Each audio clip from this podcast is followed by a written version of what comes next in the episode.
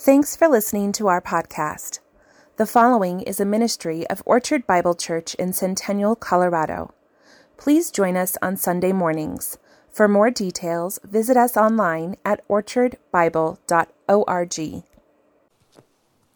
Today's scripture reading is from 1 Samuel chapter 13 verses 13 and 14. This is the word of God. And Samuel said to Saul, You have done foolishly. You have not kept the command of the Lord your God with which he commanded you. For then the Lord would have established your kingdom over Israel forever. But now your kingdom shall not continue. The Lord has sought out a man after his own heart, and the Lord has commanded him to be prince over his people, because you have not kept what the Lord commanded you. Please pray with me. Our Father, we're so grateful for Jesus. We're so grateful for his word. And as we come to your word this morning, we do so with humility. We do so understanding that without your word, we would be lost. So please guide us through this entire series, Lord, that we might learn more about who you are, who, how you operate with humanity, your, the story of redemption and ultimately the person, the beautiful person and work of the Lord Jesus Christ. We just pray that your Spirit would come upon us with power this morning for his sake. Amen. Please be seated. the Greek philosopher Aristotle is credited for the saying that personal beauty is a greater recommendation than any letter of reference. And that was 24 hundred years ago, long before Instagram, long before television or even photography. Today, outward appearance occupies a far greater space in our culture than it did then. even though we frequently say you cannot judge a book by its cover, it is in the very nature of humanity to do so. We instantly make judgments and appraisals and evaluations based on what we can see with our eyes. It is indeed a weakness of humanity to be swayed by outward appearances. Paul Evans notes that study after study demonstrates that attractive people get more callbacks on job applications, are more likely to be promoted, and are consistently paid more than less attractive workers, despite having equal training, performance, and competence. In the secular world, influential sellers and marketers often to, tend to do much better when they're outwardly impressive, despite anything about their character. And unfortunately, the church is not immune to this phenomenon. We can and do assume the world's way of evaluating people. But today we will see that outward appearances do not factor into the way God evaluates. He looks at the heart. Today, as Ben mentioned, we're starting a new series on the life of David, the shepherd who would be king, the one of whom the Lord said was a man after God's own heart. The young man from Bethlehem, chosen by God to be the monarch of his united kingdom. David was a man of great passion and great complexity, writing deep and rich psalms and songs and music to and for his Lord. Yet also a man who fell into the worst kinds of sin. And yet by his repentance was restored to the Lord, but he had an inability to escape the effects of his sin, which continued to plague him through the latter part of his life reminding us that passion and gifting are no substitute for obedience. David was also the recipient of a special covenant from the Lord, one that promised a special descendant of his would be on the throne in an everlasting kingdom. This series on David's life will take us right up to the Christmas season where we will celebrate the birth of this special descendant, the Messiah the Lord Jesus Christ. And at that time, we plan to begin a year long series in the Gospel of Matthew. So that's where we're headed if the Lord wills. And today is our first message in this series about the life of David. And you can follow along with the outline in your bulletin. Before we consider David, we need to consider the immediate background and, and, and Israel's first king, Saul. Before Saul, God ruled his people directly through the priests and the prophets and deliverers or judges.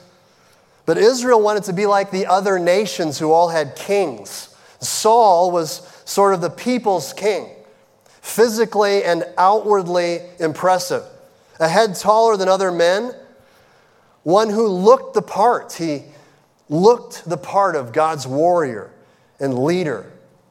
And Saul was anointed by the prophet Samuel. Ultimately, however, as we as Shay read for us this morning, Saul was not obedient to the Lord. He was cavalier with the Lord's commandments. He thought he knew better. And this whole concept of a human regent or king ruling people on God's behalf, that concept doesn't work if the king does not recognize God as the ultimate authority.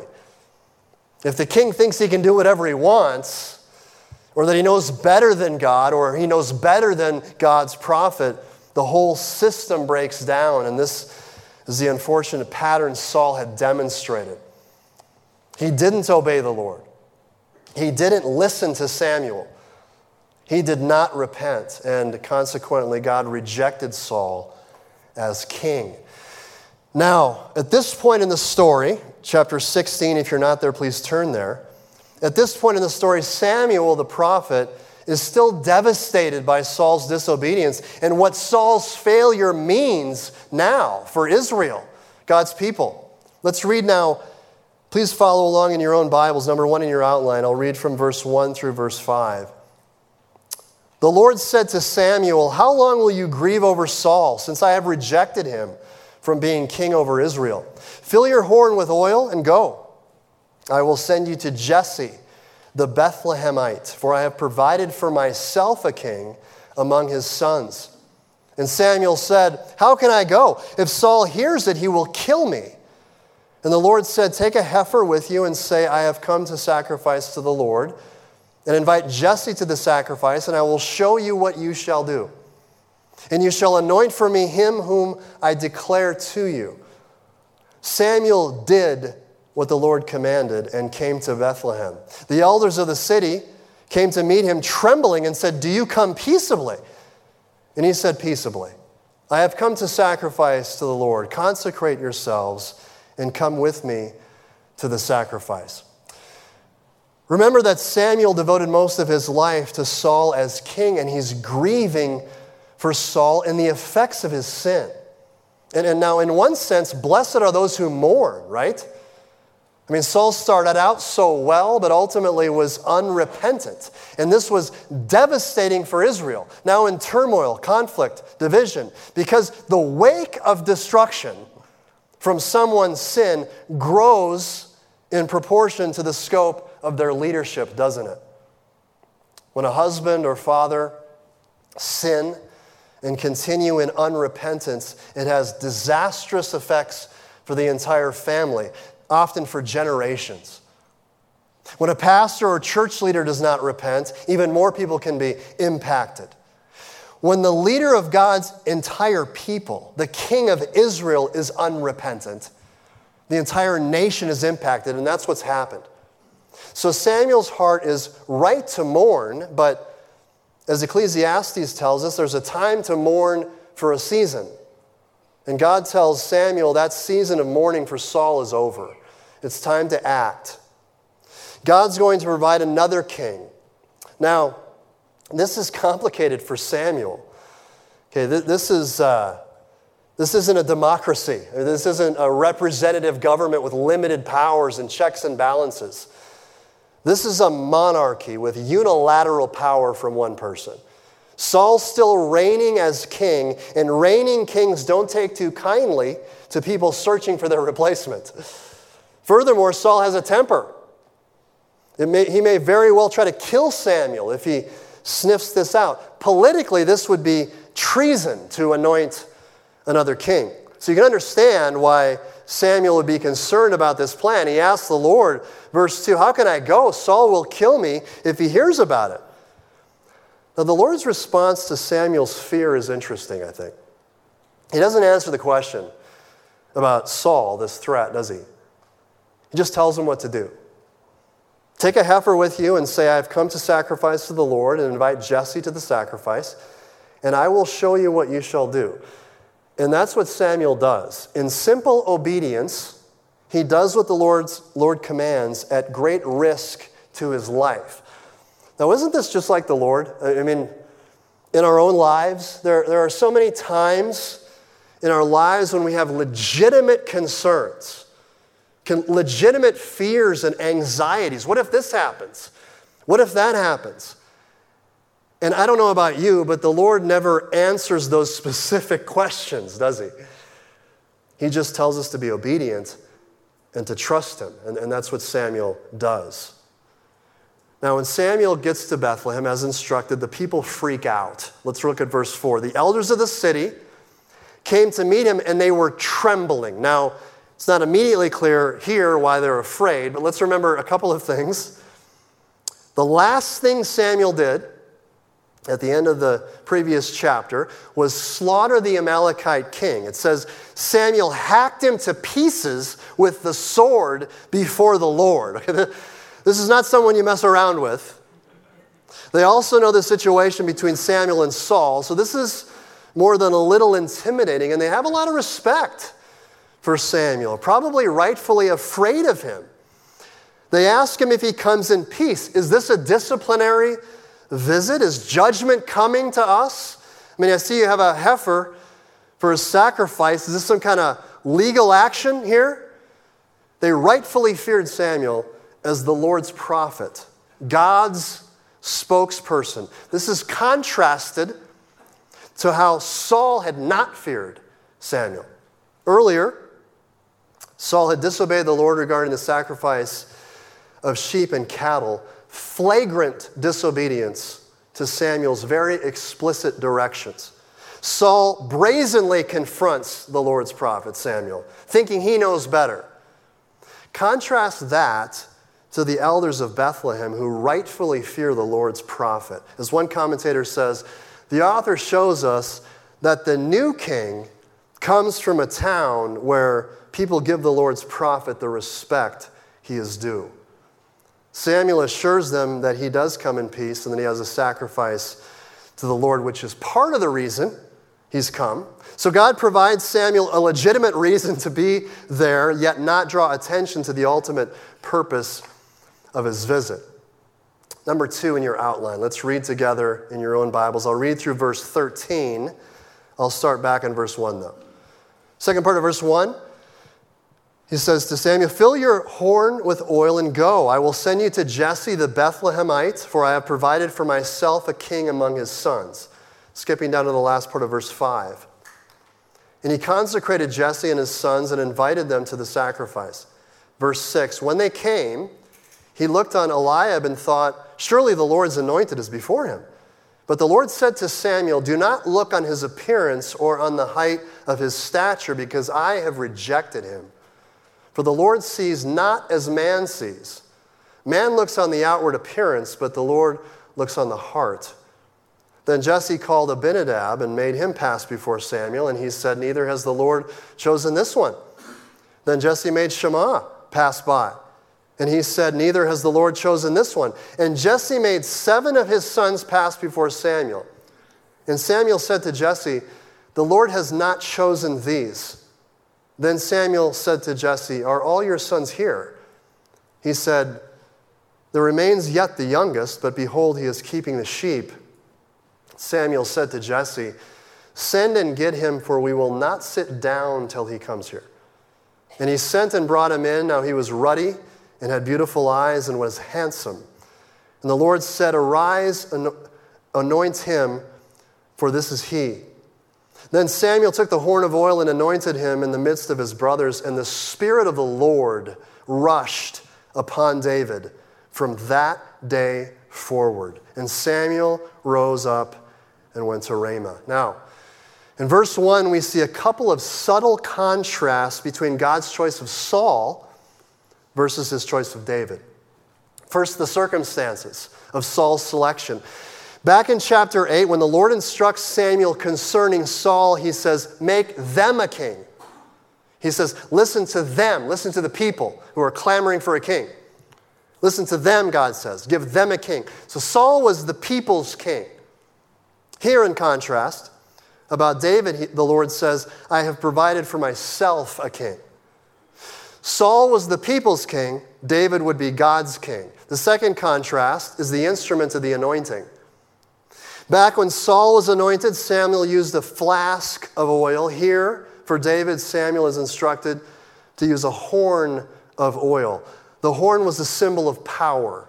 In this case, it was a hollowed out animal horn filled with oil. So even the instrument God instructs to be used for the anointing of the king, David is shown to be greater than Saul. Now let's consider this Jesse from Bethlehem. He was uh, the grandson of Ruth and Boaz. He was a descendant of Judah and Tamar. Judah, of course, the son of Jacob or Israel. Judah received that significant promise, if you remember from the Joseph series, on his father's deathbed, that kings would come from his tribe. And now we start to see the fulfillment of this prophecy. Arnold notes that from this time forward in the scriptures, the name Jesse, the town of Bethlehem, and the tribe of Judah will always be linked to Israel's Messiah. Now, the second part of verse 5 Samuel blessed Jesse and invited them to the sacrifice. This is sort of the summary statement of the next eight verses. It's a separate meeting here from the townspeople. So, only Jesse's family is here for this part. And Jesse's sons appear before Samuel one by one, almost like the NFL combine, where each man sort of looked over and sized up. So Eliab comes in first. Samuel thinks, hey, this guy's just like Saul. He's a head taller. He looks the part. He looks impressive, looks like a leader, looks like a king. Surely this is Saul's replacement. But the Lord says to Samuel, No, do not look at his appearance or his height. This is not the king. I've rejected him. I look at the heart. In the scriptures, the heart is the center of the entire person, the center of your desires. Okay, what you care about, what drives your will, your emotion, what you think and what you do, it's all driven by the heart. Now, just an important distinction. Eliab is not rejected because he's good looking. We see, we see later David is good looking too. Okay, impressive outward appearance is not a disqualifier, it's just that it's not relevant to God. What's relevant to God is the heart. The point is not that God only chooses ugly people. The point is that outward appearances do not factor into his evaluation. Now, in verse 8, Abinadab passes before Samuel. He said, Neither has the Lord chosen this one. It's unclear in the Hebrew who's speaking here, the, the Lord or Samuel. Some scholars think this ambiguity is intentional to ratchet up the drama. The suspense is building. We have to remember when we're reading narrative like this, and remember this as we go through the whole series, the author uses literary devices to emphasize things, to increase suspense, to build tension. They're very careful in the way the story's told. When we watch movies today, we're deeply affected, whether you realize it or not. We're deeply affected by the soundtrack and the camera work, suspenseful music. The way the scene is shot, the angles, the images. These are all tools directors have at their disposal to increase tension and build the drama. Obviously, Hebrew, Hebrew writers didn't have any of these things. So the way they held, they build the tension, the way they make emphasis is by the way they told the story. Note the repetition. Eliab, Abinadab, Shammah, they all pass by at Jesse's instruction, one by one. Then in verse 10 and 11, we see a repetition. Samuel said to Jesse, Samuel said to Jesse, Samuel said to Jesse. Clearly significant. The Lord has not chosen these. Are all your sons here? Now, the brothers may have marveled uh, at Samuel's prophetic insight. Like, how, how could he know we have another brother? But Samuel's just being logical. If God has not chosen any of these, there must be another son. Send and get him. We're not going to sit down until he gets here. Jesse didn't even invite David. Perhaps he was too young. So the others presenting themselves, putting their best foot forward, and David comes in smelling like a sheep. The author is really emphasizing that David is the least likely. Okay? He's so out of the picture, Jesse didn't even think to invite him. We don't even know his name. This is another literary device to build the drama. David is the focus of the entire story, yet his name is not even mentioned until all the way into verse 13. Now, the author doesn't give us a biographical sketch of David, that's not his focus. His focus is God's sovereign choice and this surprise choice from God. And that's not abnormal, is it? I mean, if we've been paying attention from Genesis onward, this is very common throughout redemptive history, isn't it? Rebekah's sons, Esau and Jacob, the elder shall serve the younger. Rachel's sons, Joseph, not Reuben, was given the rights of the firstborn. Joseph's sons, Ephraim and Manasseh, remember? Moses, Aaron, later Solomon, Adonijah. It's common for God to make a choice contrary to cultural expectations. So, Samuel anoints David, and it's, it's very possible that no one besides Samuel knows what this is for or what's going on. His two public anointings come much later. Samuel doesn't appear to tell them what's going on, and it doesn't say, but we know for certain that Samuel knows. And we, as the reader, know that this moment right here is a major turning point in the history of Israel. And the Spirit of the Lord rushed upon David from that day forward. So the man after God's own heart is now filled with the Holy Spirit. As Tony Evans says, this is a great combination for a king or any kingdom citizen to be after God's own heart and filled with the Holy Spirit. That's a man, that's a woman that's hard to stop doing great things for God. And it's not coincidental that immediately after we read that the Spirit of the Lord came upon David, very next verse we read, the Spirit of the Lord departed from Saul. That brings us to number three in your outline. Please read, read with me in your own Bibles, starting in verse 14 to the end of the chapter. Now the Spirit of the Lord departed from Saul, and a harmful spirit from the Lord tormented him. And Saul's servant said to him, Behold, now a harmful spirit from God is tormenting you. Let our Lord now command your servants who are before you to seek out a man who is skillful in playing the lyre. And when the harmful spirit from God is upon you, he will play it and you will be well. So Saul said to his servants, Provide for me a man who can play well, and bring him to me. One of the men answered, Behold, I have seen a son of Jesse, the Bethlehemite, who is skillful in playing a man of valor, a man of war, prudent in speech, and a man of good presence, and the Lord is with him. Therefore, Saul sent messengers to Jesse and said, Send me David, your son, who is with the sheep. And Jesse took a donkey laden with bread and a skin of wine and a young goat and sent them by David, his son, to Saul. And David came to Saul and entered his service. And Saul loved him greatly and became his armor bearer. He became his armor bearer. And Saul said to Jesse, Let David remain in my service, for he has found favor in my sight. And whenever the harmful spirit from God was upon Saul, David took the lyre and played it with his hand. And so Saul was refreshed and was well, and the harmful spirit departed from him. Okay, really interesting passage to close out the chapter. A number of questions surface as we consider it. First, as it relates to the Spirit of the Lord which came upon David but departed from Saul. We need to understand that the Holy Spirit operated somewhat differently in the Old, in the Old Testament. This is not like the Spirit promised in the New Covenant.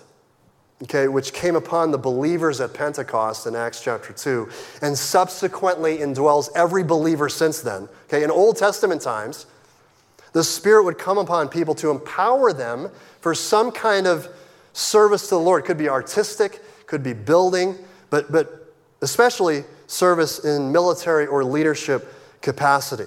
And then the Spirit might depart from them, as was the case here with Saul. You remember, remember Samson. The Spirit comes upon him, remember, with great power, and then departs after the Delilah incident. So, with King Saul, the Spirit departs from him and rests on David. This is why, in Psalm 51, after David's sin with Bathsheba and Uriah the Hittite, he pleads with the Lord after he's repentant. He pleads with the Lord, Take not thy Holy Spirit from me. In other words, don't do to me what you did with Saul as king. And in his repentance, the Lord did not do that. So from this point on, Saul tries to reign in the flesh without the power of the Spirit. Okay, and God's going to undermine that. And that's to make matters worse, and this leads to the second question. Not only does the Lord take his spirit away from Saul, but he sends him what the ESV calls a harmful spirit to torment him. What's this about? Best description I ran across was a supernatural misery. Once God rejects him as king, God undermines Saul's effectiveness. This, this spirit, this evil spirit or harmful spirit, isn't necessarily inherently evil, but the effects are really bad for Saul. Daniel Block says it this way A bad spirit of God is bad because the effects are negative and destructive for the prophet. I'm, I'm sorry, for the object. So this spirit is harmful to the recipient, in this case, Saul. We also have to remember that God, in His sovereignty, sometimes uses evil agents to accomplish His purposes. We see this in the judgment upon Israel and Judah, which was prophesied in Amos that we just went through. He uses wicked nations, evil nations, to do His will, to take them into exile. Even with the Apostle Paul in 2 Corinthians, remember, Paul talks about the thorn in his flesh as a messenger of Satan, okay, to harass him. And the Lord uses it to keep him from being conceited. Now, unlike the apostle, in this case, Saul's disobedience is what led to his torment. So he's tormented by this spirit. Saul's servants say, Hey, let's find someone who can play the lyre. This is a stringed instrument like a harp. And his music will be your medication against this spirit. They believed music had this kind of power. And to some degree, we can understand this. The right song at the right time can be powerful and therapeutic.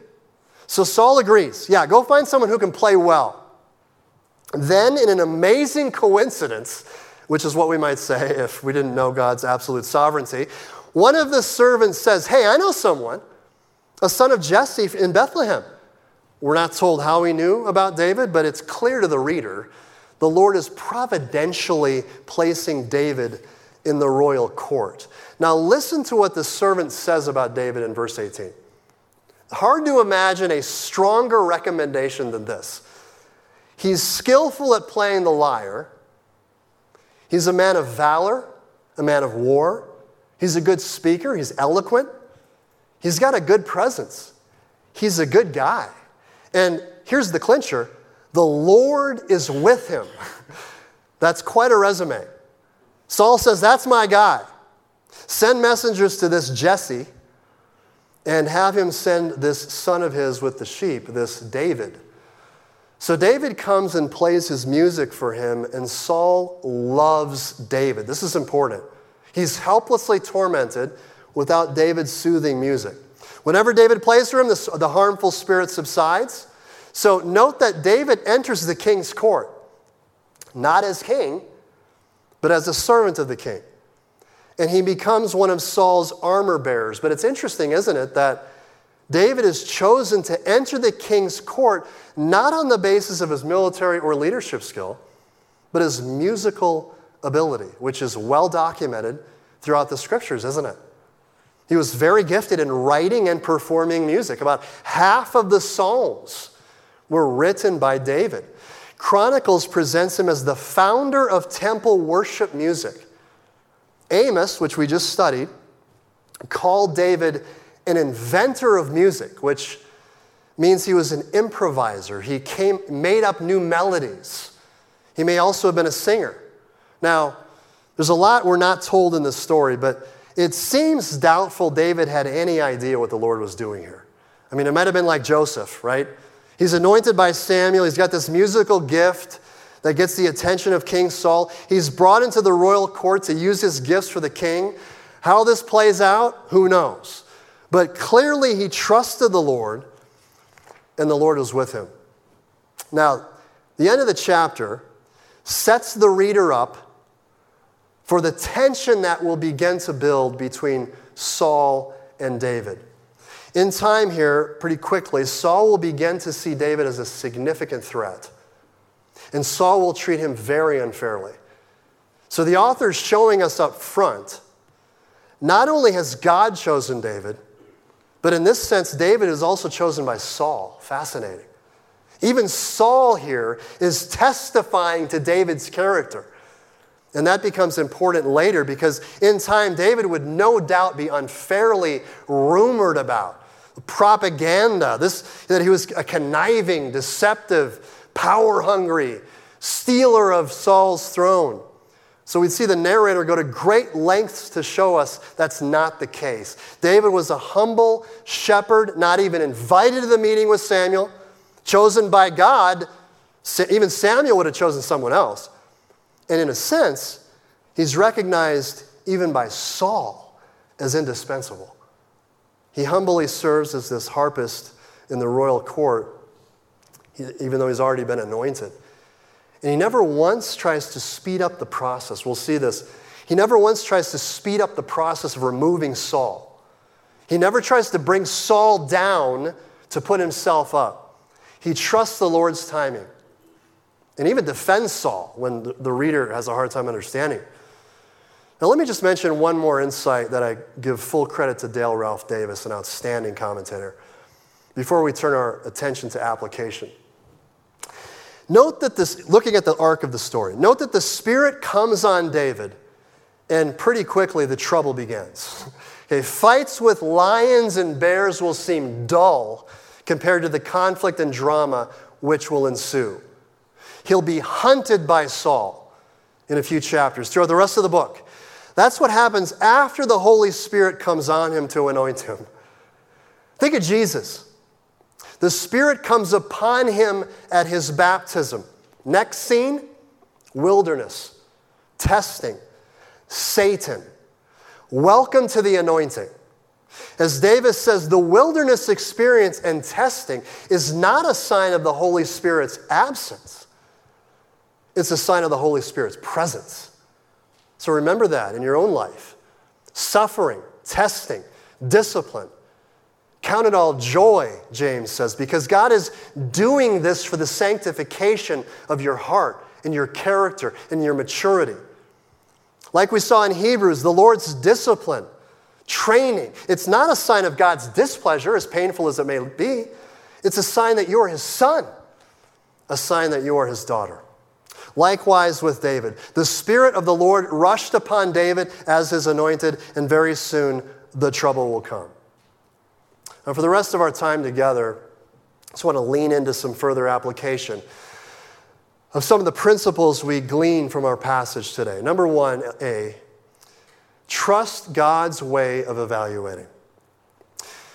God can look right into the heart and see the reality of someone's character. We obviously can't do that. We can't see the spiritual qualities and character without getting to know someone. But we can trust what God says is important when it comes to our evaluation.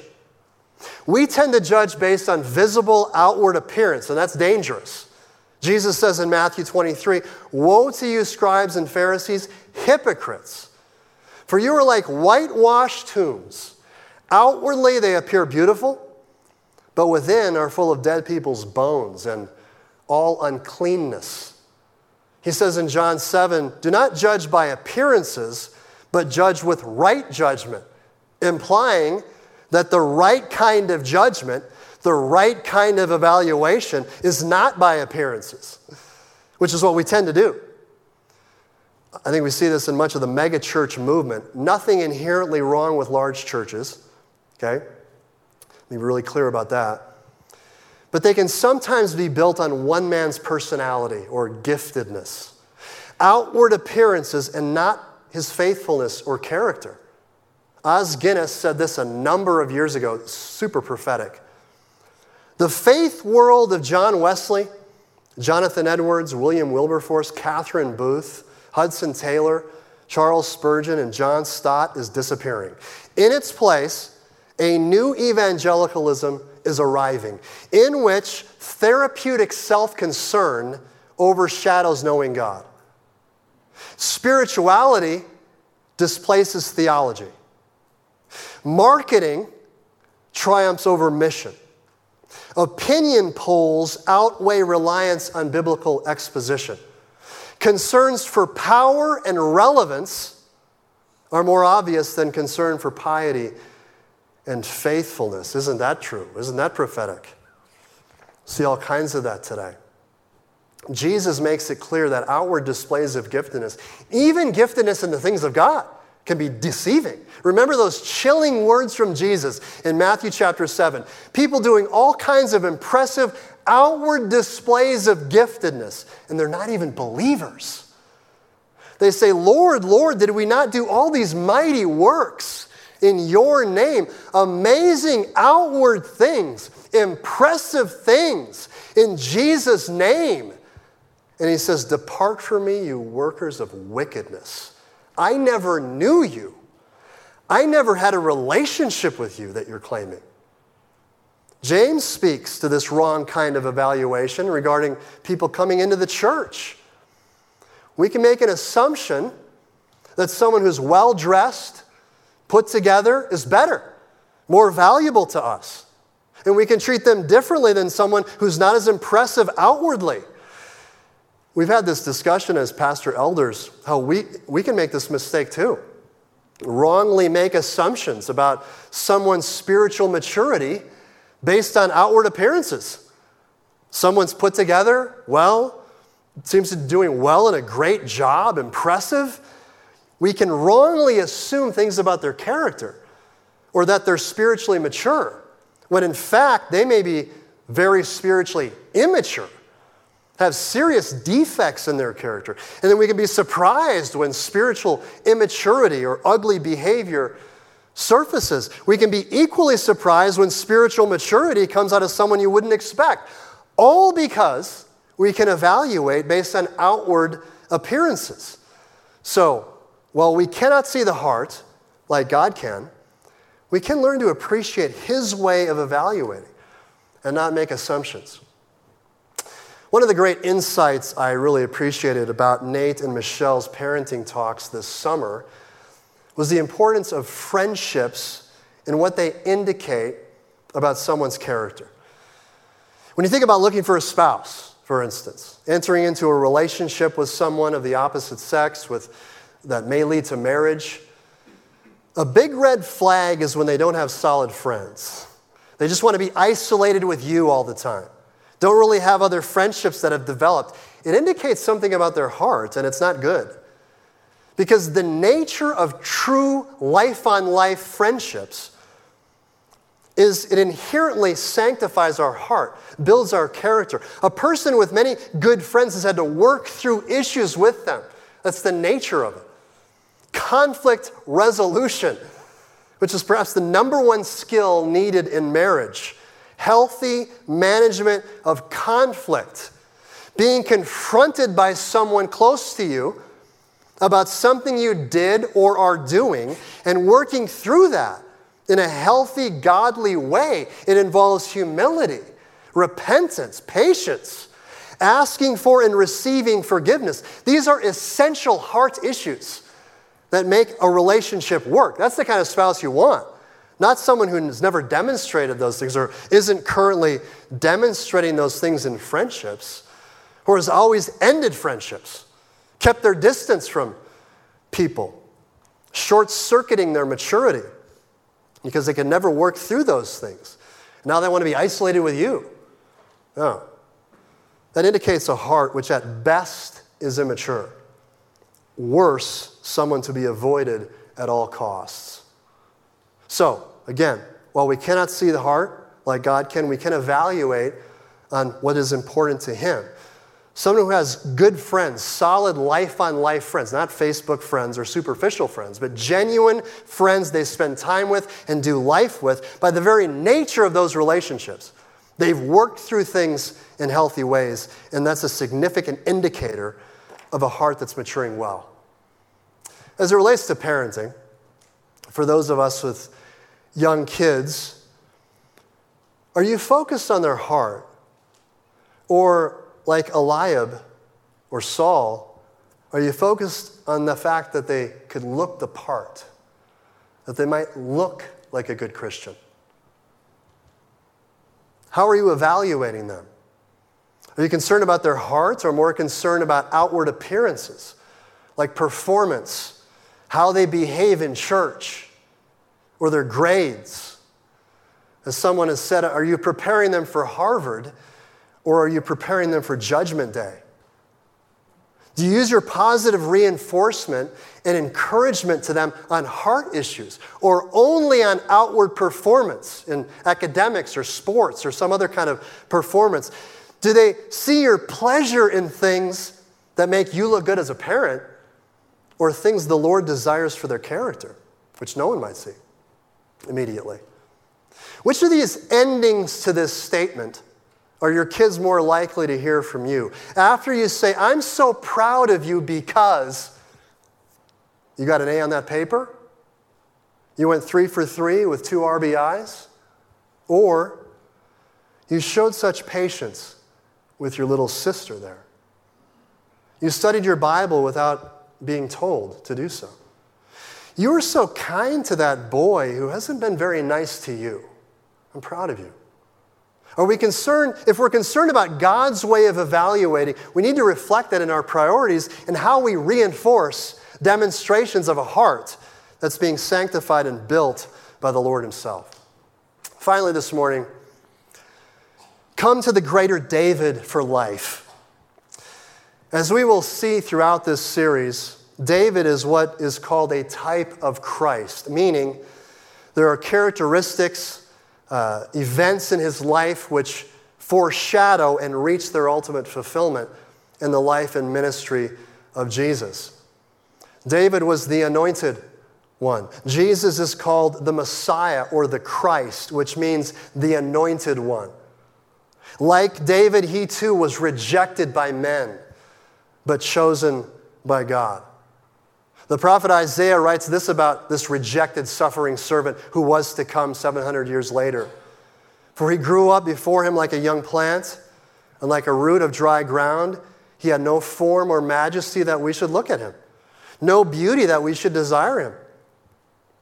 He was despised and rejected by men, a man of sorrows, acquainted with grief. And as one from whom men hide their faces, he was despised, and we esteemed him not. We see this fulfilled in the life and death of Jesus. His life begins with suspect circumstances surrounding his birth. He was called the Son of Mary by the people in Mark 6, which, while true, was incredibly offensive in that culture because the identity of his father was so uncertain, to put it mildly. When Jesus was teaching, they were astonished. How are such mighty works done by his hands? Is this not the carpenter, the son of Mary? The brother of James and Joseph and Judas and Simon are not his sisters here with us? And they took offense at him. He's just one of us. He's not impressive, rejected. He's having too much fun. He's hanging around with the wrong people, Matthew 11. Look at him, a glutton and a drunkard, a friend of tax collectors and sinners, rejected. And he's not from the right place, John 7. How can the Christ come from Galilee, rejected? And on the cross, Matthew 27, he saved others, he cannot save himself the king of Israel. Let him come down now from the cross. Then we will believe in him. He trusts in God. Let God deliver him now, if he desires him. Rejected by men. All kinds of outward appearances leading to his rejection. But, Psalm 118, the stone the builders rejected became the head and the cornerstone. 1 Peter 2, as you come to him, a living stone, rejected by men, but in the sight of God, chosen and precious, you yourselves, like living stones, are being built up as a spiritual house. Living stones. Do you want to be alive? I mean, really alive. Eternal life that begins now into his everlasting kingdom. The life you were created to have. You need to come to this living stone. You need to become to this, this greater David, the Lord Jesus Christ, the anointed one, who was rejected by men, but even that was all part of God's plan that he would die on a cross for our sins as our substitute and be raised to life from the dead also as our substitute, that we might live in him. Believe on him, believe on the Lord Jesus, and you will have eternal life. Please stand with me as we close.